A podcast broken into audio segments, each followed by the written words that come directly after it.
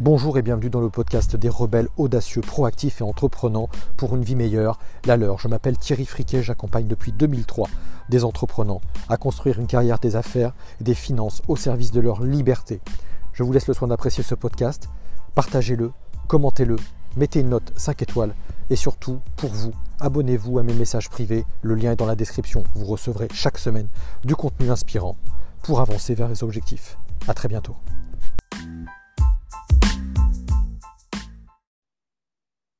Allez, bonjour et bienvenue dans ce nouveau podcast vidéo. On va se dire pourquoi aujourd'hui vous devez absolument vous inquiéter, vous mobiliser, particulièrement maintenant, les risques qui pèsent sur votre épargne en ce moment et les solutions que l'État envisage. Les parades à mettre en place, bien sûr, du côté de, de, votre côté pour vous protéger.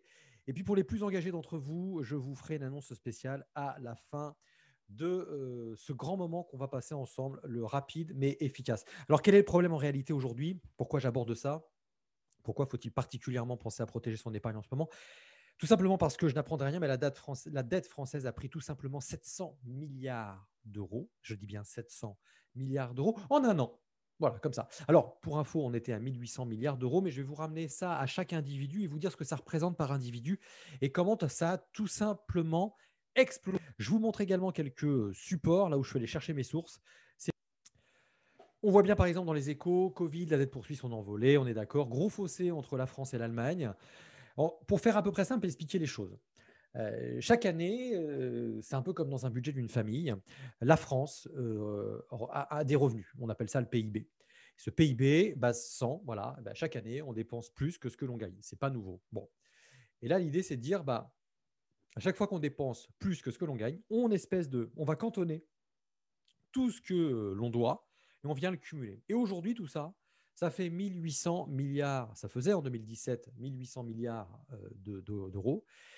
Puis on a pris 700 milliards d'euros dans la vue avec euh, bah, toutes ces mesures qui ont été prises ici et là, euh, à la fois entre cet argent qu'on donne quand même à des personnes qui ne travaillent pas, et puis à la fois ces personnes qui ne travaillent pas, qui ne consomment pas, des charges sociales qui ne sont pas payées, de la TVA qui n'est pas payée, tout ça, ça fait 700 milliards, plus des emprunts qui ont été pris euh, en plus.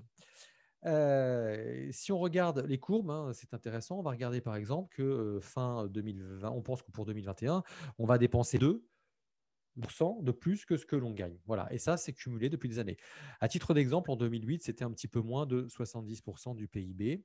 Donc, on voit là, on retrouve le cumul. On a quasiment doublé ce que l'on devait entre 2008 et 2020. Pour ceux qui ne se rappellent plus, 2008, c'était la crise des subprimes, hein, cette espèce de crise née aux États-Unis qui est arrivée juste jusqu'en Europe. Là où ça grince un petit peu, c'est dire que là où les Allemands finalement sont à 76% euh, de, de, leur PIB, euh, qui rentre 100, ils ne dépensent que 76, dont eux, quelque part, ils mettent de l'argent de côté, eh bien, nous, on est beaucoup plus que cela. Et alors, ce qui est intéressant, c'est que le rapporteur du budget nous dit que pour revenir, pour revenir à simplement récupérer les 75 milliards pour, récupérer la situation de fin 2019, il faudrait aller chercher 75 milliards d'euros d'économie en sortie de crise. Alors, je ne sais pas comment ils font leurs calculs, parce que moi, je dis qu'on a pris 700 milliards. Alors, est-ce qu'il se dit, bon, voilà, je, là, je, ne sais pas, ce sont des calculs a priori de financiers. En, moi, en, attendant, ce que je me dis, 75 milliards d'euros pour vous expliquer à quel point ça me paraît difficile de faire ce genre de truc et qu'on est en, pleine, en, pleine, en, plein délire. 75 milliards d'euros, pour vous donner un ordre d'idée, c'est tout simplement le budget des, prestations sociales en France chaque année. Ça veut dire que s'il faudrait supprimer, par exemple, euh, toutes les allocations familiales, les aides sociales, etc., pourquoi pas? Dans d'autres pays, ils l'ont fait, je crois, au Portugal. Euh, mais, voilà, quel courage politique pour faire ce genre de choses. Euh, à côté de ça, vous avez également le budget de l'éducation nationale, c'est 52 milliards d'euros. Donc un peu moins que ces 75 milliards. Voilà, pour vous donner des ordres de grandeur, je n'ai pas mis le budget de, la défense ou ce genre de choses, mais voilà ce qu'il en est. Alors, ça vous parle peut-être pas parce que vous dites 1800 milliards d'euros, 700 milliards, c'est des sommes tellement folles. je vous invite, on va aller regarder ce que ça donne par habitant et on va les comparer par rapport aux autres habitants de la planète. Source 2017, donc tous les chiffres que j'ai là, vous savez qu'il faudra en rajouter 50%, puisque notre dette a grossi grosso modo de 50%. Qu'est-ce que je vous dis comme bêtise? On était, je vous dis, on était à euh, oui, c'est ça, oui, pardon, on était à 1800, on était à 1800 et on a rajouté 50% euh, par rapport à ça, à peu près 900, 900 on est à 700 milliards de, oui, donc on a plus que ça, 672. Euh, non, non, non, non, je dis une bêtise, plus 200. Donc on est à 800, plus de 860, 800, on atteint les 900 milliards de dollars. C'est du formidable. C'est formidable.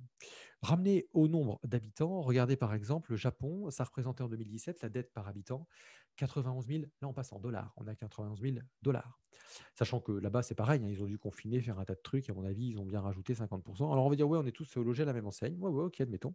Mais on va voir surtout l'impact et comment la pression peut se mettre sur nos finances. Vous voyez, la France, on était à 37 000 euh, dollars en 2017. Donc là, euh, clairement, on peut en rajouter la moitié. On est à 60 000 dollars par habitant. C'est-à-dire que même un bébé, un petit bébé, tout mignon, il a déjà une dette de 60 000 euh, euros sur sa tête. Dollars, dollars. Avec la parité, ça fait peut-être 10% de moins.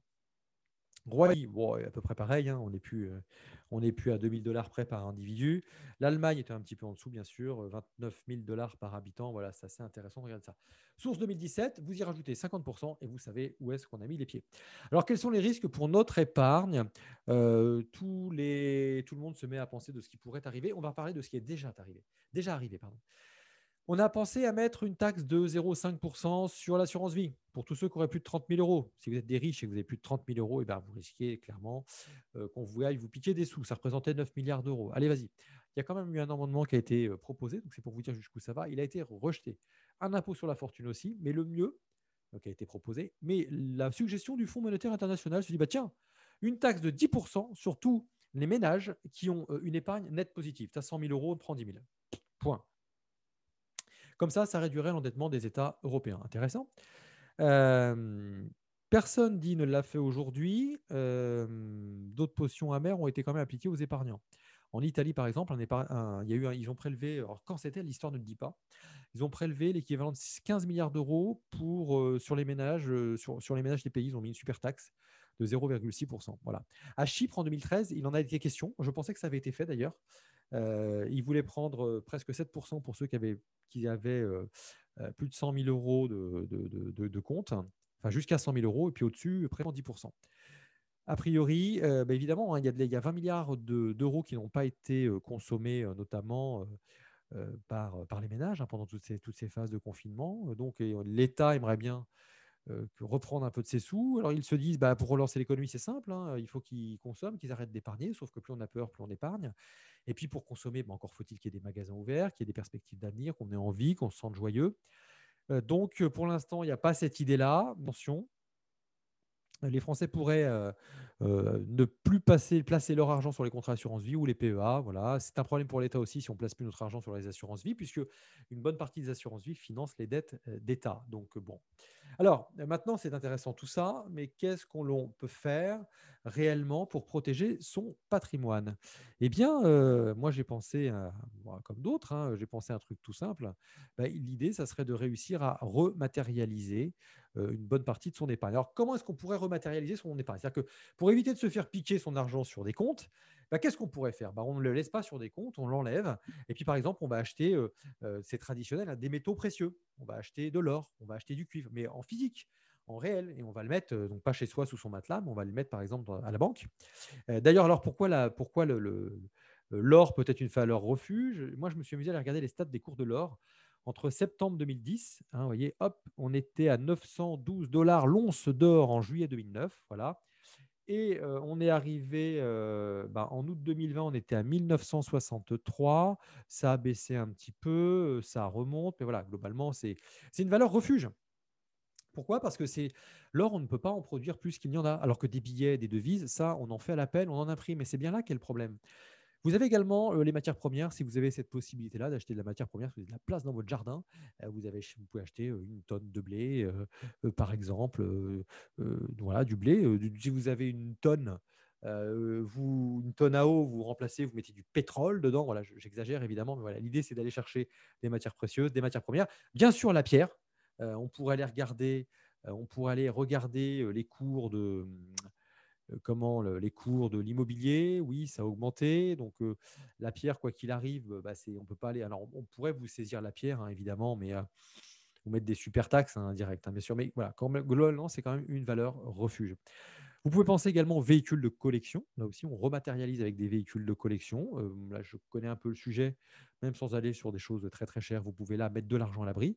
Les montres également. Je ferai un épisode spécial sur les montres très prochainement. Et là, on parlera aussi de comment est-ce qu'on peut mettre l'argent dans ces montres. et l'argent, et d'ailleurs, ce sont des, objets qui peuvent prendre de la valeur. Alors maintenant, quelle solution votre, pour vous, hein, très concrètement Qu'est-ce que vous pouvez faire avant de vous jeter sur une des solutions que je vous ai évoquées? Les gens font souvent l'erreur de se jeter sur des moyens au lieu de penser en amont objectif. C'est un peu comme dans une entreprise, ou c'est un peu tiens, comme dans le monde de la médecine. Il n'y a pas un médecin qui se dirait Bon, allez, tiens, on m'a parlé d'un médicament qui est génial, là, pour traiter la, tachycardie, par exemple. Bon, bah, je vais, allez hop, on le prend. Non, déjà, est-ce que j'ai mal au cœur tu vois, Le premier truc, donc, première des choses, faire une photographie de la situation. Faites une photographie de la situation. Deux, écrivez vos objectifs. Qu'est-ce que vous voulez faire réellement? Est-ce que vous voulez constituer un capital? Est-ce que vous pouvez, voulez vous dégager des revenus? Si vous voulez dégager des revenus, c'est combien? C'est pour quand? C'est pour quoi? En deux mots. Même chose pour du capital. Si vous voulez mettre de, sauver du capital ou investir dans la pierre, encore une fois, c'est pour quoi? C'est pour qui? Et c'est pour quand aussi? C'est les questions que vous devez absolument, absolument, absolument vous poser. Puis bien sûr, analyser les différentes solutions à froid. J'insiste bien sur le à froid. Je vous rappelle cette maxime, euh, quoi qu'on fasse, euh, c'est comme en bourse, euh, on achète au son du canon, en clair quand les cours s'affolent complètement et que tout se casse la figure, et on vend au son du violon. Sauf que dans la réalité, on a plutôt tendance à faire l'inverse. Qu'est-ce que je vous avais dit Si vous êtes encore moi là à écouter cette vidéo podcast, je vous invite à, me poser vos questions, à me faire part de vos réactions, que ce soit au travers des commentaires ou que ce soit par email. Vous avez mon email euh, qui s'affiche tout en haut à droite pour ceux qui regardent la version vidéo. Thierry, leader, l e a -E r trait d'union, stratégie avec un y.fr. Vous m'adressez vos questions. Et, puis, euh, je vous invite, l'annonce spéciale que je voulais vous faire, bien sûr, c'est que je suis en train de vous préparer un webinaire instructif où on vient sans carte bleue, éventuellement avec son agenda. Ça va être la nouvelle stratégie que tout contribuable français devrait connaître pour protéger son patrimoine en 2021. C'est le jeudi 1er avril, 19h. Euh, l'inscription peut se faire dès maintenant en vous abonnant aux emails privés de Leader Stratégie Monnaie. Je vous mets le lien soit dans la description, soit en commentaire.